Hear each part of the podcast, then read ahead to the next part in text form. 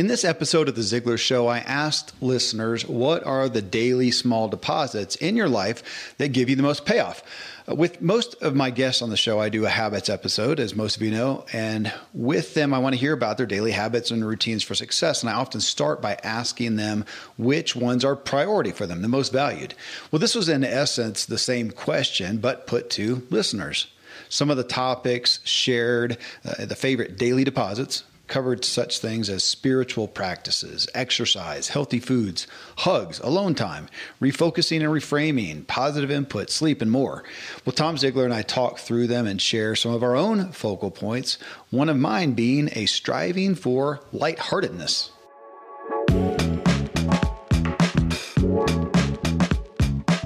Welcome, everyone. I'm Kevin Miller. I host three podcasts that address the root issues of human development and lifestyle design. Here in The Ziglar Show, we focus on work and our professional performance. I have honest conversations with people who built wildly successful businesses out of a desire to help others and get their business story, how they got into the business and how they succeeded with it. I also host weekly Q&A sessions with my co-host, Tom Ziglar, where we address listener comments to core questions of performance. In the Motive Podcast, I get to the core of all personal progress, our motives, our reasons for doing anything. I share the methodology to clarify your motives so you can effectively and efficiently make progress toward what you truly want. I bring on high achievers and celebrities, influencers, and leaders to uncover what motivated them. What were their reasons from beginning to now? The good, the bad, the ugly, and the beautiful.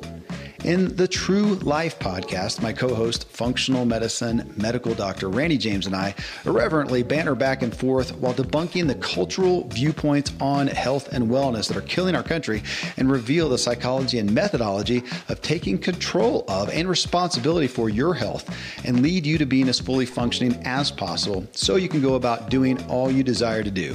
You can find them all at kevinmiller.co.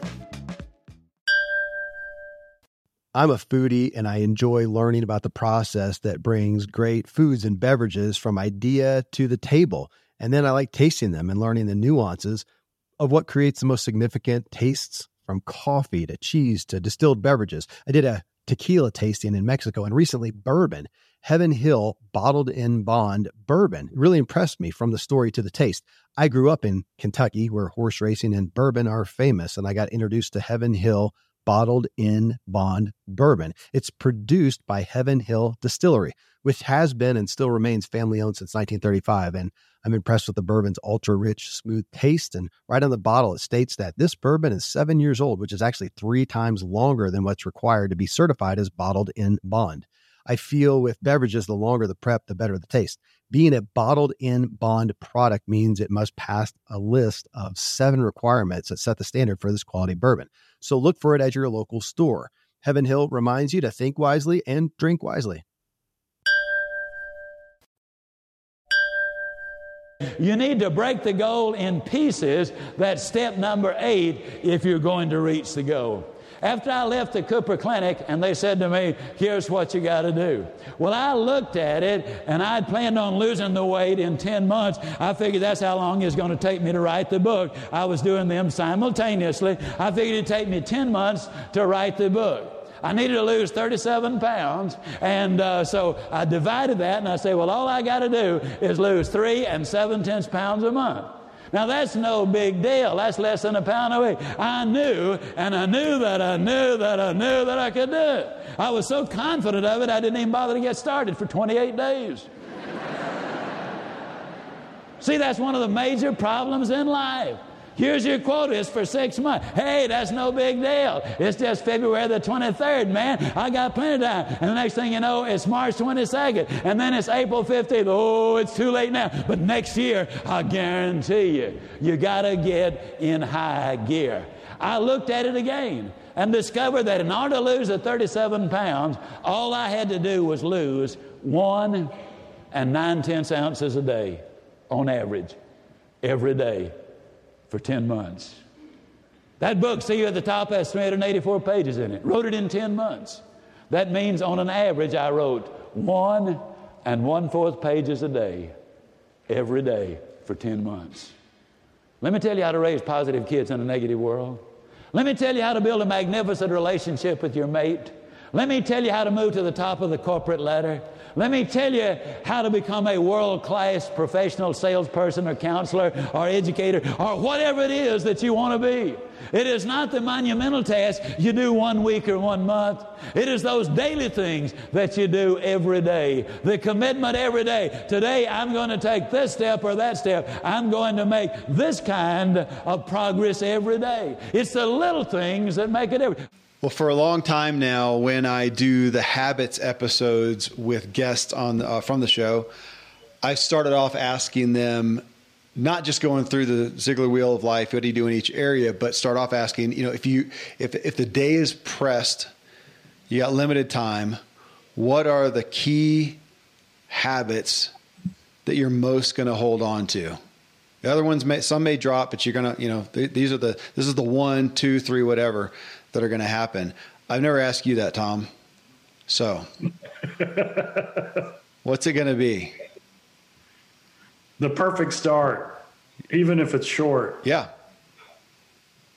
How you start your day. When you know the day is pressed, even if you have to miss a little bit of sleep, get up early and make sure that you get your priorities taken care of. Planning the day, a little bit of quiet time, a little bit of reflection. Even if all you have is 15 minutes, make it count. And then you just build it from there as time allows. Yep. Well, and there's other people, we're going to read through some that, you know, cite that. You know what is interesting, Tom? I came into the early morning and, you know, my ritual of the morning. And then it was somewhere along here with COVID and things were changing, whatever. And I actually just gave myself permission to not always do it for a little while as well, which is interesting to me. You know, I think we all are. We tend to look at, you know, what is that perfect day, the perfect habits, whatever. And every once in a while, I find that I appreciate them, but I'm kind of tired of them. And I'll give myself a little bit of a break, though I say that I still can't get myself to allow myself to just wake up at the last minute and then hit the ground running. I still, whatever it is, I want to be up before anybody else is. And just, I may not go through my exact little rituals, but I want to walk downstairs and nobody's there, which in our house, well, we've only got, all the bedrooms are upstairs except for one downstairs, but I do want that. And I look back and go, man, how did I go so long just waking up at the last minute, rushing, you know, to meet the kids and rushing out the door. And that does not do well for my soul. Well, what were you going to say?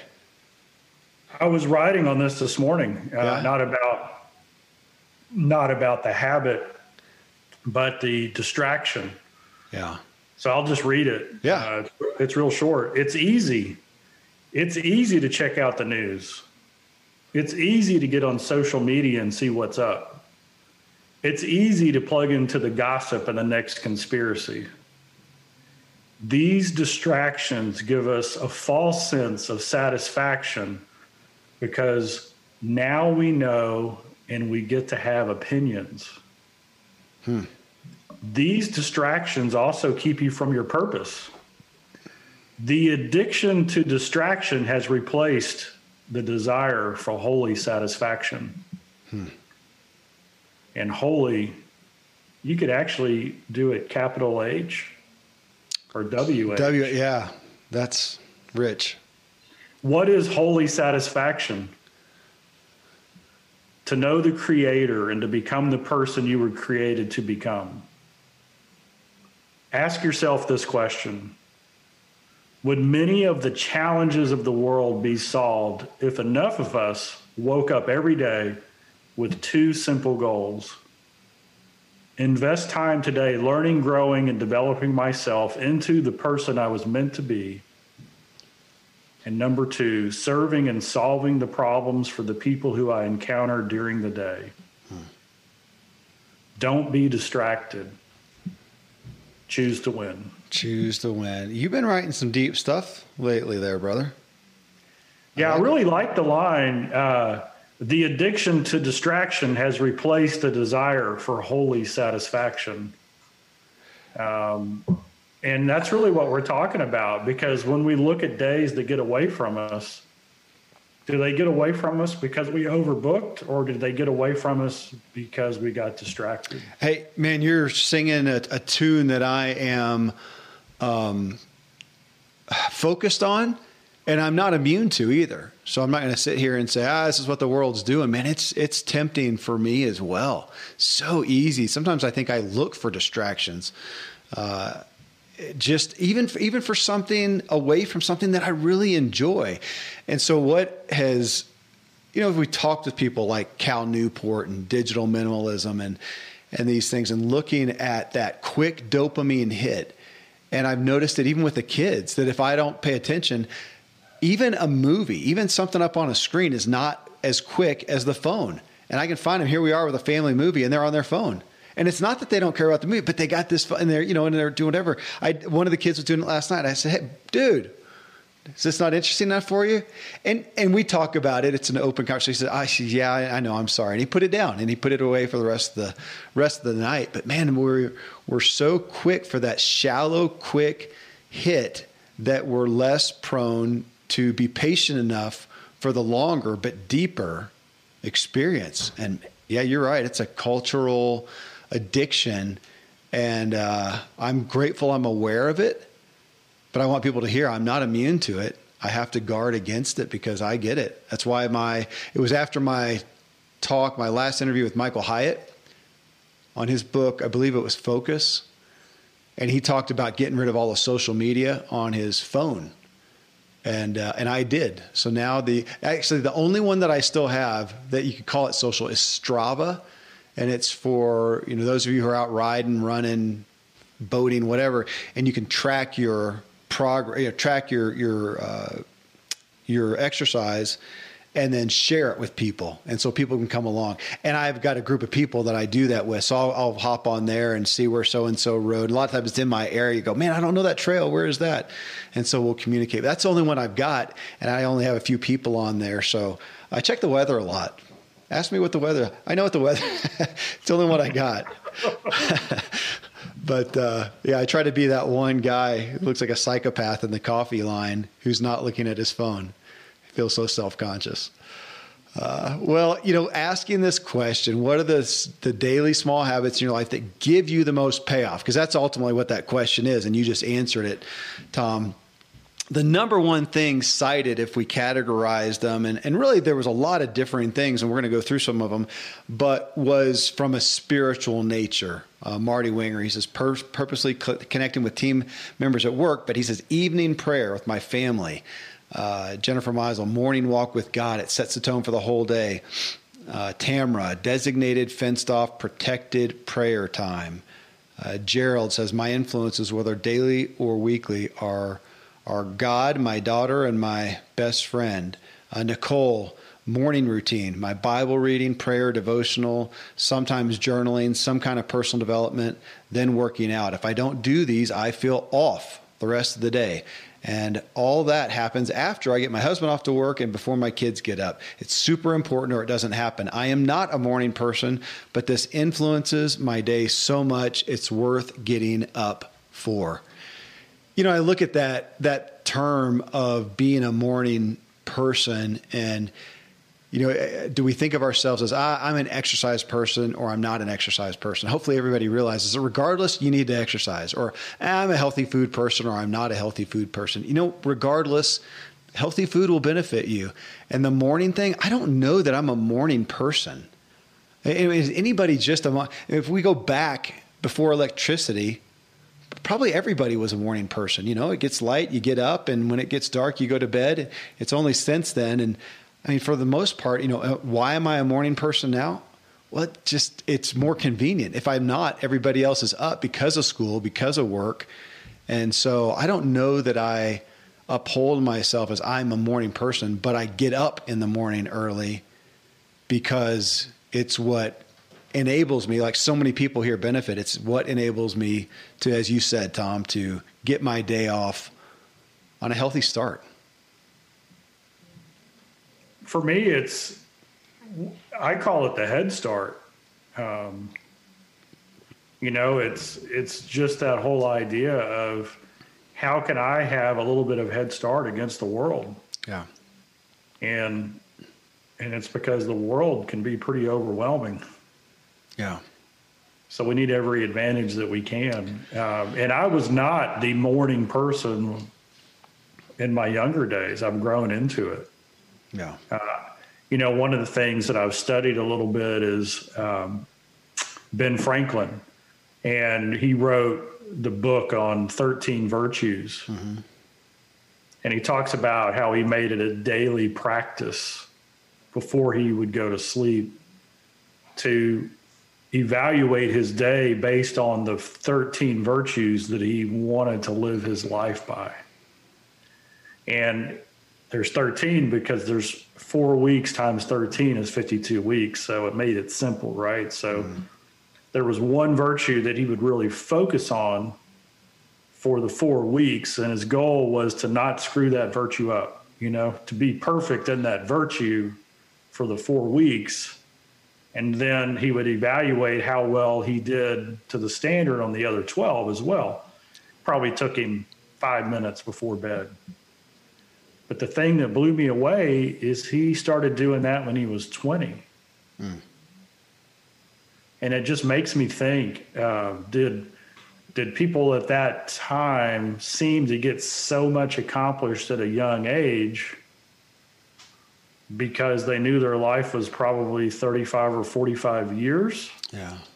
Or because they had so much responsibility as a child, participating in the well-being of the family because of work and all those things? Or were these type of habits just common because they were necessary to survive in a tough climate where there wasn't much margin? Yeah.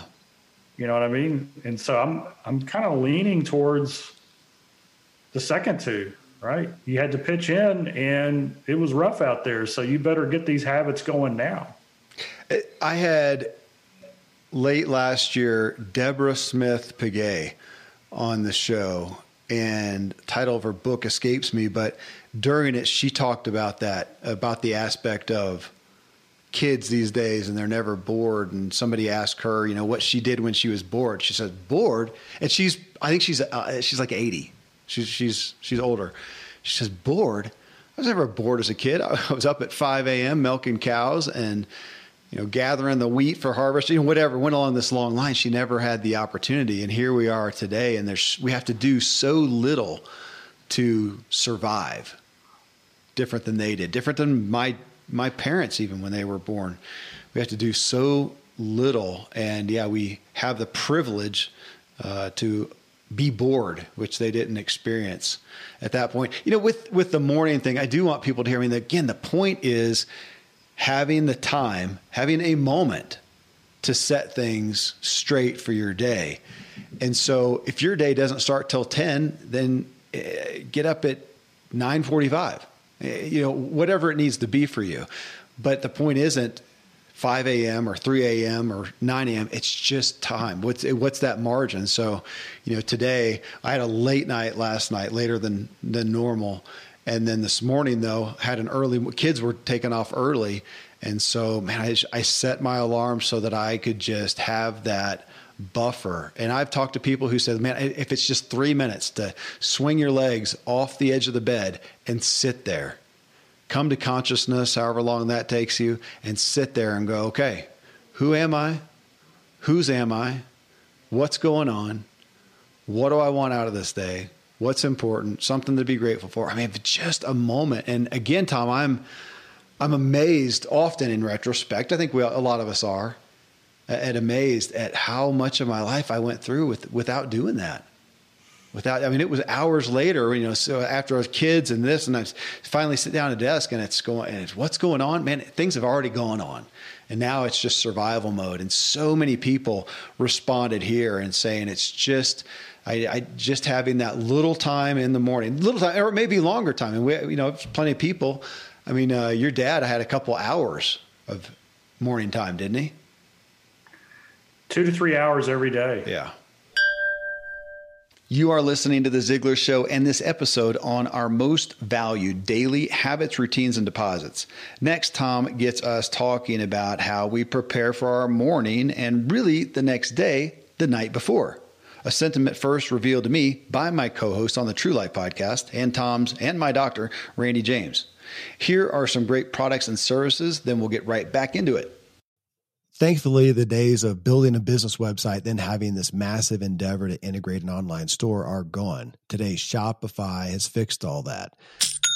I had one business where we actually built the entire website on Shopify's platform. So whether you're just starting out or you're selling $1 million of product already, Shopify is just the industry leader. It works the same for physical products or online and digital, and Shopify is just hands down the best out there. Most importantly, Shopify helps you turn browsers into buyers with the internet's best converting checkout. It's 36% better on average compared to other leading commerce platforms. Getting people to buy is not that hard, at least to the buying point, but getting them to actually give their payment info is, and Shopify is king in that department. They also have top-tier customer service, which I think is critical. You can sign up for a $1 per month trial period at shopify.com/Kevin. That's all lowercase. Go to shopify.com/Kevin to grow your business no matter what stage you're in. Shopify.com/Kevin. Most of today, you will be indoors, likely your home or your office. I am as well. Even with my treks out into the woods, I spend a lot of time inside. And we're going to take about 20,000 breaths. According to the EPA, the indoor air is 2 to 5 times more polluted than the outdoor air, sometimes up to 100 times more polluted. At my studio, we have heat being forced through old ducts. I walk on carpet full of years of junk. No idea what's floating in the air that I'm taking constant gulps of. The solution is an air purifier, and Air Doctor is just the best. Air Doctor filters out 99.99% of dangerous contaminants and allergens such as pollen, pet dander, dust mites, mold, bacteria, viruses. They do it so your lungs don't have to. Air Doctor comes with a 30-day money-back guarantee, so if you don't love it, just send it back for a refund minus shipping. Go to airdoctorpro.com and use promo code Kevin, and depending on the model, you'll receive up to 39% off or up to $300 off. Exclusive to podcast customers, you will also receive a free 3-year warranty on any unit, which is an additional $84 value. So to get this special offer, go to airdoctorpro.com. Use promo code Kevin, airdoctorpro.com, promo code Kevin. You know, at our company, we have Monday morning devotions, and we have far more guests than we do have team members come. And now we're doing it on Zoom.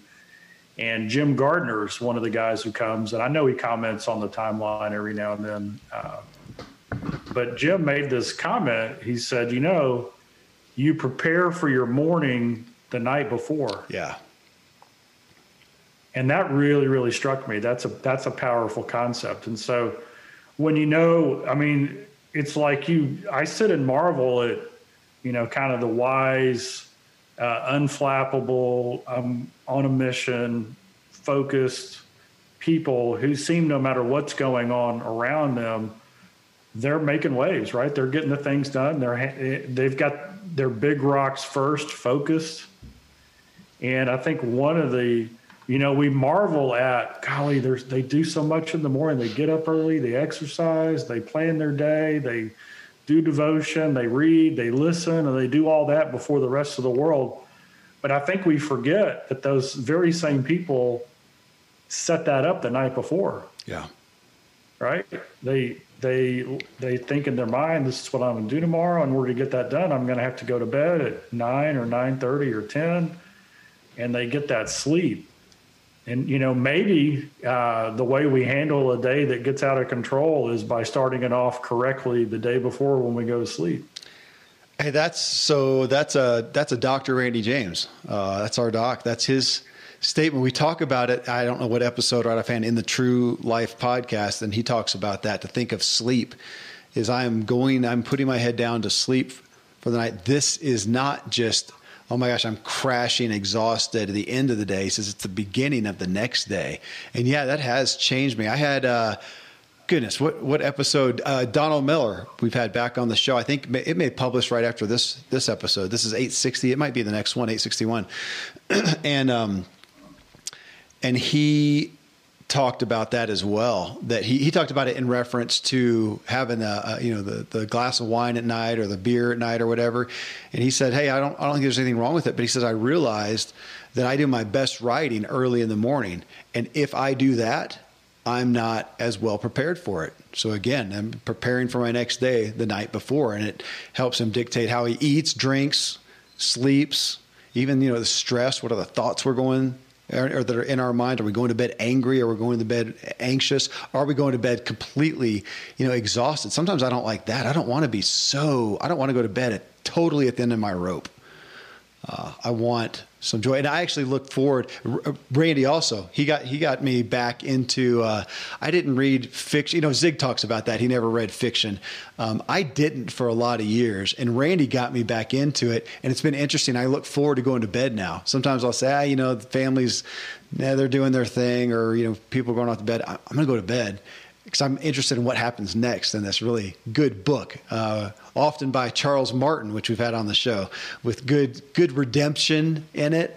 And I want to read that. So it's my special time. And I go to bed with, interesting thoughts on my mind. And man, so yeah, I appreciate you bringing that out as well. That's another thing in the morning. Christine here. Christina Apple, she says, of course, my time with the Lord and the Bible is my greatest benefit. She says, I do an exercise, though, every workout each morning. It's helped me lose some weight, lowered my blood pressure, improved balance, flexibility, and muscle tone. I didn't expect to like it, but I knew it was something I needed. After it became a habit, I look forward to doing it each morning, and I feel a lot better. Exercise is another thing that statistically, let's just look at the stats. Statistically, it tends to work out better for people to do it in the morning because do it before the day happens. And so often, I know for myself, I let the day happen. There's just so many reasons not to take the time. So it's just the best way to secure it for a lot of people. Again, but it doesn't make it the only or necessarily the best time. Now, there are some people, Robin Sharma talks about it and about the, increasing the BDNF and doing it in the morning helps prepare your brain to be at its best, for the day. So there's another reason for the morning. However, with exercise, what's the most important thing? Just that you do some. This is like Randy's question, Dr. James, what's the best exercise? And his answer is whatever one you'll do, whatever one you enjoy, find something and whatever one you will do. I have a daughter back at home for a little while right now, and she habitually works out at about 4 p.m. I don't know why. I wouldn't do that, but she does it. And she works out every day, usually longer than I do. She has these long workouts up in the rec room. She has somebody she watches on a screen and goes through all her HIIT workouts and whatever. She's doing it at 4 o'clock. And man, she's feeling good. She's looking good. And it's at 4 o'clock. So again, to take what works for you. I wrote recently, it was part of my book. I used to train with some guys, and there was this one guy, and he was known. He was one of our national champions back in the early 90s. And he was known for, he had some decently high profile job at the university as well. And yet he was a national champion cyclist. And he would a lot of times go out in the evening, in the dark, sometimes late at night, midnight, and do his training rides in the dark. Sometimes he would do them on this old granny bike, not on his multi-thousand-dollar thing. And we ultimately realized, as long as he trains and goes out and pedals hard, it's obviously working for him, as weird as that is. So again, not to get caught, we can, we want to look at what's going to statistically set us up for the best opportunity to do these things. But again, whatever you can make work, feel good about making it work, no matter what. It doesn't have to be the same time Tom Ziglar or Kevin Miller or whoever does it. Jody Tootin here says, morning hike, time in God's word, praise and worship, music and hugs, along with a daily pink drink that has balanced my blood sugar and hormones. I think it's some kind of a supplement there. And, Tom, I do think about it so much as we talk about habits, we talk about routines. To me, I think the thing that resonates the most is just thinking of the daily deposits. We all know that. I mean, we got a lot of Ramsey listeners here, and it's, how much can you make if it's a daily deposit in your savings account, in your investment, whatever, and that exponential growth, we understand it financially. We don't tend to think about it as much for our own benefit, but to think it's those little deposits. We're back to your quote about, what's the quote about termites? Yeah.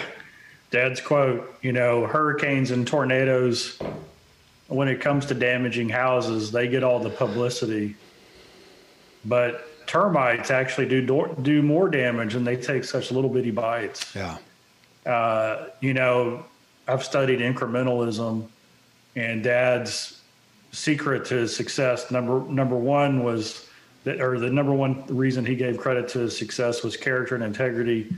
And number two is persistent consistency. And so PC, that persistent consistency, all that really stands for is, if it's valuable to do, you do it every day or as often as necessary. That's the consistency. And then here's the P, the persistent means you do a little extra, right? You stretch yourself just a little bit more intense, a second longer, a different type of exercise, whatever it is, in whatever area of your life. You can apply that to your career, to your relationships, to everything. Yeah. And it's amazing when you combine consistency with getting outside of what feels normal. You know, for a while there was an exercise craze around muscle confusion. Mm-hmm. And, you know, there's a lot of benefit to doing something like that, where you get outside of your routine, but you're just doing something a little bit different, a little bit extra. Yeah. That gets you going. And so it's all of those little things that build up into incrementalism that change your life. It's the idea of replacing a little bitty bad habit every day with a little bitty good habit. You know, if you can just do that once a week, at the end of the year, you've gotten rid of 52 bad habits and replaced them with 52 good habits. Yeah.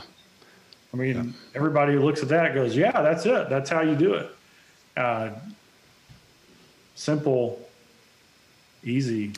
Well, in that aspect of incremental and deposits, you know, think about it from an exercise, from a fitness standpoint. If you're wanting to gain muscle, lose weight, gain fitness, whatnot, if you are doing something every day, let's look at exercise, 30 minutes a day. Well, you know, do the math. That's 3.5 hours a week. If you do a 3.5 hour workout once a week, the benefit will be so negligible. And yet if you just split that out and do 30 minutes every day, the benefit is significant. That's just, what is that? Math, physics? But it doesn't sound, you think about, if I just do 3.5 hours exercise, that's what so-and-so said was good, I'll just do it on one day. It just does not work. It is the deposits that work. I can't go for, how about this? Would this work? 6 days ignoring my wife. One day she's got my attention. Don't think that's going to. I think there's a lot of guys who've tried that. It doesn't work. It doesn't work very well. Yeah. But again, just the benefit of those daily deposits. I think exercise is one where the people who have done that for a long period of time are the ones that get the light of it the most, because you see that, you know, incremental benefit. There's other things that we do that we just have faith in. We don't always see that. My nutritional supplements, sometimes I take those because I know that, you know, I can look at my blood work and know that they're helping, but I don't always feel some great difference whether I'm taking them or not. But we know internally it's doing me, you know, a benefit. So I don't notice those as much. Some are more tangible, I guess, you know, than others. But we got some other ones that were pulled out here. Derek Olson, he says, refocusing for him, the most beneficial thing, refocusing on the big picture so the tiny bumps in the road don't derail me. I mean, that's a classic. I know meditation still has baggage for people, but if we just say taking a moment to be present, to be aware, that to me is a paradigm shift of, if I can every day, whether it's that first thing in the morning, whether it's lunchtime, it's a break, it's a whatever, but I just stop and go, okay, deep breath. What's going on? How am I? What am I worried about? Where's my mind at right now? That's a question. It doesn't seem so goofy to ask yourself, where's my mind at? How often do we not know? It's just going and going and thinking and doing whatever it's doing as it's on autopilot, and we're doing whatever we are in front of us. And to stop and, like Derek says, refocus on the big picture. I do that a lot, Tom. I get spun up about things. I'm not I'm not an anxious person necessarily, but I do. I get spun up on things. I worry about things. I may even get excited about something, and I'll feel like, oh, this has to happen now. This is important. This is good. It's got to happen now. And even there, oftentimes, it's a good thing that I have a family I have to go back to, or I would just never leave my desk. And sometimes I see what time it is, and you know what? Dinner's going to happen to the kids. I just got to put it down. And I walk away, and I let it go. And more and more, I seldom even open my computer at home anymore. And my phone, as soon as it gets home, it plugs into the music. That's our music player at the house because I like to control the music. And so they're gone, and I'm just with it. Thank goodness for that. Otherwise, I think I'd stay spun up. But that refocusing, how often do we need a paradigm shift? Probably about every 60 minutes. Yeah. Kent here, he says, I recently took the Enneagram test and learned that I'm a 9. My alone time is so important to me. It gives me time to reflect and work out the day so I can be better tomorrow. To me, Tom, that's kind of like that morning, you know, whether you're a morning person or not, introvert, extrovert, whatever. So that alone time, it is very important to me. It's when I recharge, and I am more of an introverted nature. And so I like that. My wife is not. She's significantly extroverted, so she's not necessarily looking forward to the alone time, but she also realizes she needs that alone time. Her and God, her and her, she needs to do that. So again, regardless of what you need. But I am aware that with my nature, it is when I recharge. So I protect that. And again, I didn't used to. You know, one of the lessons that I learned from Dad and how he structured his life is he knew his purpose. He knew where his greatest impact could be, and his schedule reflected in that. And I've shared this before, but when somebody would, when a group would have him come and speak, they would say, look, hey, you know what? We'll pick you up at the airport. We'll take you back to the hotel. You can get settled, change, come down. We'll take you to the fanciest restaurant in town. We'll get you back to the hotel. And then in the morning, we'll pick you up at 7. We want to take you by our offices. We want you to meet our team. And then we'll get to the, you know, the venue where you're going to speak about 30 minutes before you go on. And you'll, you know, meet our team back there, and then you'll rock it. Right. And well-meaning, want to serve, want to treat Dad with all of that. And he realized that that was going to defeat why they brought him in. Mm. And so they flipped the script. So Lori Majors, when they booked the event, she would say, oh, this is so fantastic. Mr. Ziglar is so excited about coming. I want to let you know what his schedule is going to look like. He's going to arrive to the airport, and he's happy to take a cab, or you can provide a car, or you can even pick him up. If you pick him up, make sure if a woman comes that it's at least 2 people. That's his policy. He'll go to the hotel and check in, and then he has a workout. And it's about a 45-minute workout, and he gets a shower. So he's going to get to the hotel about 6. So at 7:15, if you want to meet him in the restaurant, in the hotel, he's going to have a light dinner. And then at 8:15, he's going to go back upstairs because he's got to prepare a little bit more and get to bed early. And then in the morning, he prepares early in the morning, and then he'll be down having breakfast from 7 to 7:30 if you want to join him. And then if you want to go from there over to the venue, he likes to get to the venue at least an hour early to make sure everything's set up and everything else. You see, he knew his purpose. Yeah. Right? The outside world doesn't know everything that's going on. That's good. And Dad, I remember there was a part of the time in his career where he would do these lunchtime sessions, and the first 20 minutes of the session, he'd be eating with everybody. And then the last 20 minutes, he would stand up and talk. And he just smiled at me one day, and I said, what are you smiling at? And he says, I just think it's funny that people will pay to watch me eat. Yeah.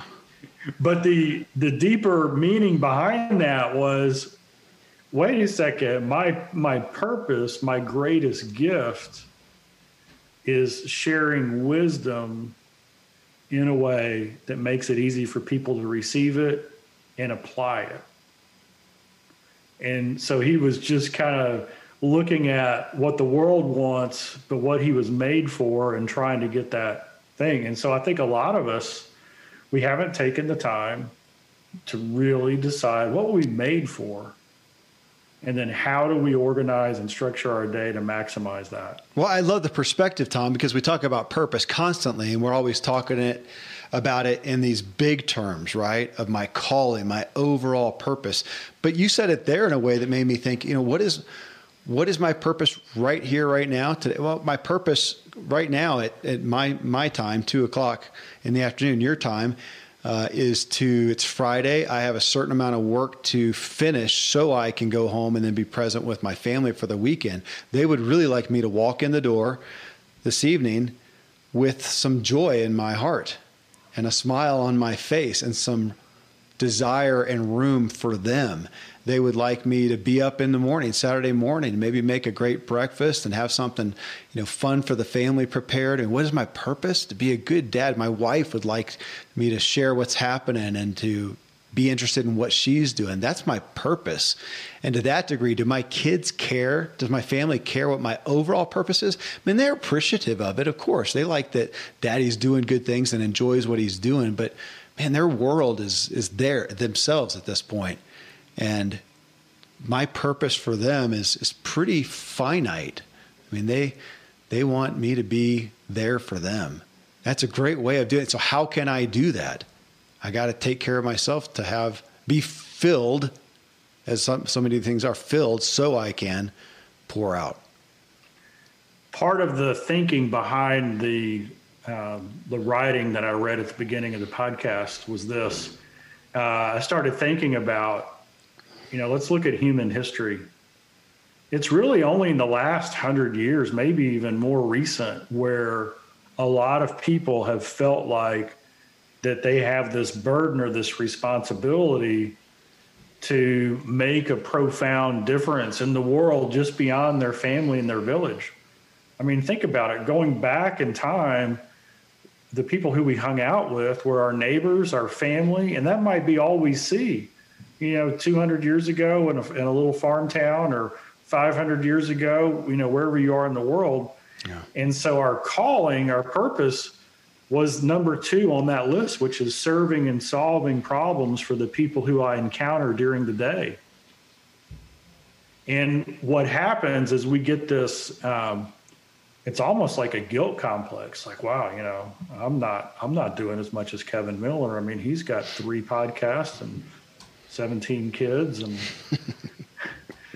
you know, the older I get, the more kids people attribute to me. It's really interesting. You know, he's like a competitive cyclist, and he works in a practice, and he's got these big. I mean, how could I ever do that? But I think the standard is you just go back to these 2 things. We learn, we grow, we develop into the person God created us to be. And then we serve the people God puts in front of us, right? And we can't do that unless we're present. Yeah. And so Dad used to have this saying, he said, you know, this guy came to him and he said, Mr. Ziglar, I don't know what to do. He said, when I'm at work, I'm thinking about my family at home. And when I'm at home, I'm thinking about my work. I'm exhausted. And Dad said, of course you're exhausted. You're always traveling, you know, because it's, and so I think we need to back off and understand that the opportunities for making the big impact come through the persistent consistency of impacting those who are in front of us right now. Yeah. Right. And it's okay to have big plans and to be strategic and to do that and to build things that, you know, that are bigger than we are, that we've got to grow into. I'm not saying anything against that, but hey, let's don't play the I got to do it because I won't amount to anything if I don't game. That's not what we're talking about. It's, am I stepping into and becoming the person that God created me to become? Yeah. And can I do that 100% if I'm not present with those people that God puts in front of me right then? Yeah. Yes, I hear that. And I learned that lesson, Tom, the hard way. I have had some, especially on the business side of life, had some times where I was so focused on the big picture, so focused on the goal and the endeavor and the initiative in front of us that I was not present with the people right around me and did not take care of them. And I reaped the negative benefits from that. I regret that now, but learned that lesson, and it takes conscious effort from me now because I'm still of that nature. Well, here's a few more here. Anthony, he says, I appreciated this one. He says, again, looking back to the question, what are the daily small deposits in your life that give you the most payoff? And I appreciated him saying this. He says, it's connecting with others who have goals similar to mine. Now, we've got the old Jim Rohn quote, you become the sum of the five people you hang around most. I think people get that idea if you want to elevate your perspective and opportunities, be around people who are going to be of like-minded, elevate you to that point. Now, a lot of people these days, well, gosh, again, we're, 10 months, 11 months, whatever, now into COVID, and a lot of people have had to stay away from people. And now we've got all these online places. So we got online masterminds, we got online, private groups. That is one way. But I wanted to pull out another one, Tom, because I've seen it happen. And you can call this an affinity group. So I live up here, as you know, in the mountains, up in the Rocky Mountains of Colorado. And I have gotten to be a part of a couple Facebook groups for mountain biking. And I do it for information. I just got a different type of bike, a fat tire bike for riding in the snow. I didn't know much about it. And you can go online, but I just, this is a place where you get immediate responses. And you can find, if you need a certain part or something, you can do that. And now I use it a lot, just that people are checking on trails. Hey, how's the trail down there? It's covered in snow, or it's mud, or it's ice, or it's clear. So you can do that and find immediately, a trail that you're thinking about going that afternoon. But what I see, the biggest use of that group is people just connecting with each other. And so you got, some guy who's working at his architecture table, some lady who's, running an IT department. You got a guy flipping burger somewhere, whatever, and they're on there connecting about something that excites them. It may not be their work, it may not be their calling, but they're just excited about that. And I've just continued to learn to give that so much value that my excitement, my family knows this. Fulfilling my excitement for mountain biking, finding a new trail, going out and expending myself and experiencing someplace makes me, back to that, what's my purpose? It makes me a better husband, makes me a better dad, makes me more inspired to sit down at my desk and write things of value and do shows like this. And it's mountain biking. It's not serving anybody else in and of itself. It's me. And I can feel guilty about it if I don't put it in context, but it excites me, man. And I think if you've got something out there, a hobby, a joy, something that excites you, and that's important. That makes you a happier person. I found myself with my wife sometimes going, oh my gosh, will you just go do something that is fun? Because you're being grumpy. Go do something fun for us. Do it for us, and we can laugh about it a little bit now, but it's so realistic. We can get so caught up in our stuff and I see the people who are producing the most worthwhile things and who are the most fulfilled and are the people who you want to be around. And they have things that they're just excited about. And it's not always some altruistic saving the world thing. It may be talking with Guy Kawasaki. You can't talk to him long before you'll end up talking about surfing. He started surfing at something like the age of 50 or later, and he loves surfing. And I think most of the day, no matter how good anything is or important or big, he's kind of thinking about when can he get out surfing. I know the last show I did with him, we scheduled it around the surfing conditions that he pays attention to. And it makes him just a wonderfully fun guy. So there you go. So I have something for you. Yeah. I'm working on the book, and one of the virtues that I talk about that a leader needs to have is to be the light. And so I did kind of a play on words, and I said this, you got to lighten the load. And so I wonder how much of our energy is derailed and robbed because of the things that are holding us down. Mm-hmm. And this could be a mindset or a belief about ourselves that's limiting. It could be a bad habit that has us, you know, that we've got to let go of. But if our light's going to shine, right, if we're going to, you know, that means that light has to be visible. It has to be at an altitude. A lighthouse is always, you know, it's out in the bay on the highest piece of land there is. So, you know, or whatever that situation is. And so for the light to be seen, it's got to be elevated. For our lights to be seen, we can't be weighted down by the weights of the world. And I think part of this, as we look at, you know, what do I hang on to make the day the most it can be, is maybe we know the things that hold us down and we just give ourselves permission to dump it, right? Yeah. And if it's a belief or it's a self-talk or if it's an obligation or responsibility that we've put on ourselves that nobody else, it's worth it to investigate it.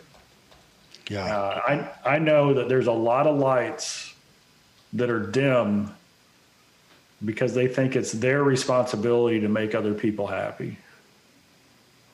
And so if you're one who's waking up every morning thinking, man, I gotta bring the show today because I gotta make them happy, then that's a responsibility that nobody can handle, you know, because happiness comes from within. You become a happy person so that people want to be around you. Yeah. You don't do things solely because it's your responsibility to make other people happy. Tom, you've been eavesdropping on my life here. No, literally this morning I met with four guys, three guys. I'm one of the four. We meet every Friday and we talked literally about this. You just took the topic to hand right there that we hit on. And I divulged to them. I said, I've got to, one of the words that I want to say it's my word for the year. It's kind of an ongoing one that I just do not have a tight enough relationship with, is being lighthearted. Just calm down. I mean, you talk about that I do have, you know, a lot of kids. I've got, I don't even know how many people we'll have at the house tonight. 10, 13, something like that, you know, for dinner. And yeah, I've got these shows and, you know, the shows that are doing good things and helping people. And it can sound, you know, important, of course, you know, next to somebody else, it's not near as big, but regardless, it can get so weighty. And I have to step back. And this is what I told the guys, that I have this kind of a perspective that I'll reframe things in for myself of, don't act like I'm doing the world a favor. Like God's up there going, you know, I mean, again, not to berate myself, but is God going up there and going, man, it's a good thing I got Kevin Miller, because without him, man, these people they're toast. And now obviously he uses people. And I value that as well. I want to be used. I want to be worthy to be used. And I know that I do have an impact on my family. I mean, so to just take myself out of the equation and say, hey, they don't need me. God's in control. Well, obviously he uses me and my family. He has a purpose in my family. I have the free will, I believe, to hurt or help my family as well. So I'm not just being flippant with it, but also to step back and go, I am not God. I'm not Superman. I'm not limitless. And yeah, just that. Can I chill out on what can get so grave in my life? And again, as I said before, Tom, sometimes I'll share things like this and it's not that I sit around worrying with anxiety. Sometimes things just feel so valuable, important, and oh, that's a great idea. I've got to do something with that now. And I step back, throttle back, Kevin, throttle back. It's okay. It's okay. Can you just have some fun, a little levity, a little lightheartedness? You're not just, the world's not dependent on you. That was my first lesson really in my experience with two chairs. So there I am doing the two chairs, reading, you know, Bob's a good friend. And the two chairs is real simple. You just set up two chairs, one for you, one for God. And you ask God three questions. God, do you know what's going on? God, are you big enough to handle it? And then God, what's the plan? Yeah. And when you get to what's the plan, you're supposed to be quiet for like a whole minute or a whole 5 minutes or 4 minutes or what, you know, it's not a long time, but it's be still, listen. For me, that's a long time. 20 seconds is a long time. I can honestly say I've never made it 5 minutes without having to drag my brain, you know, my mind back in. Wait a second, we're listening here. Yeah. And so after doing that every day for 3 weeks, I finally got the download from God. And the first download was, Tom, you're sitting in my chair. Oh. I like that. You know, it's like. It reminds me of the old bumper sticker, God's my co-pilot. And finally a pastor said, co-pilot? Really? How about the main pilot? That's right. Yeah. Yeah.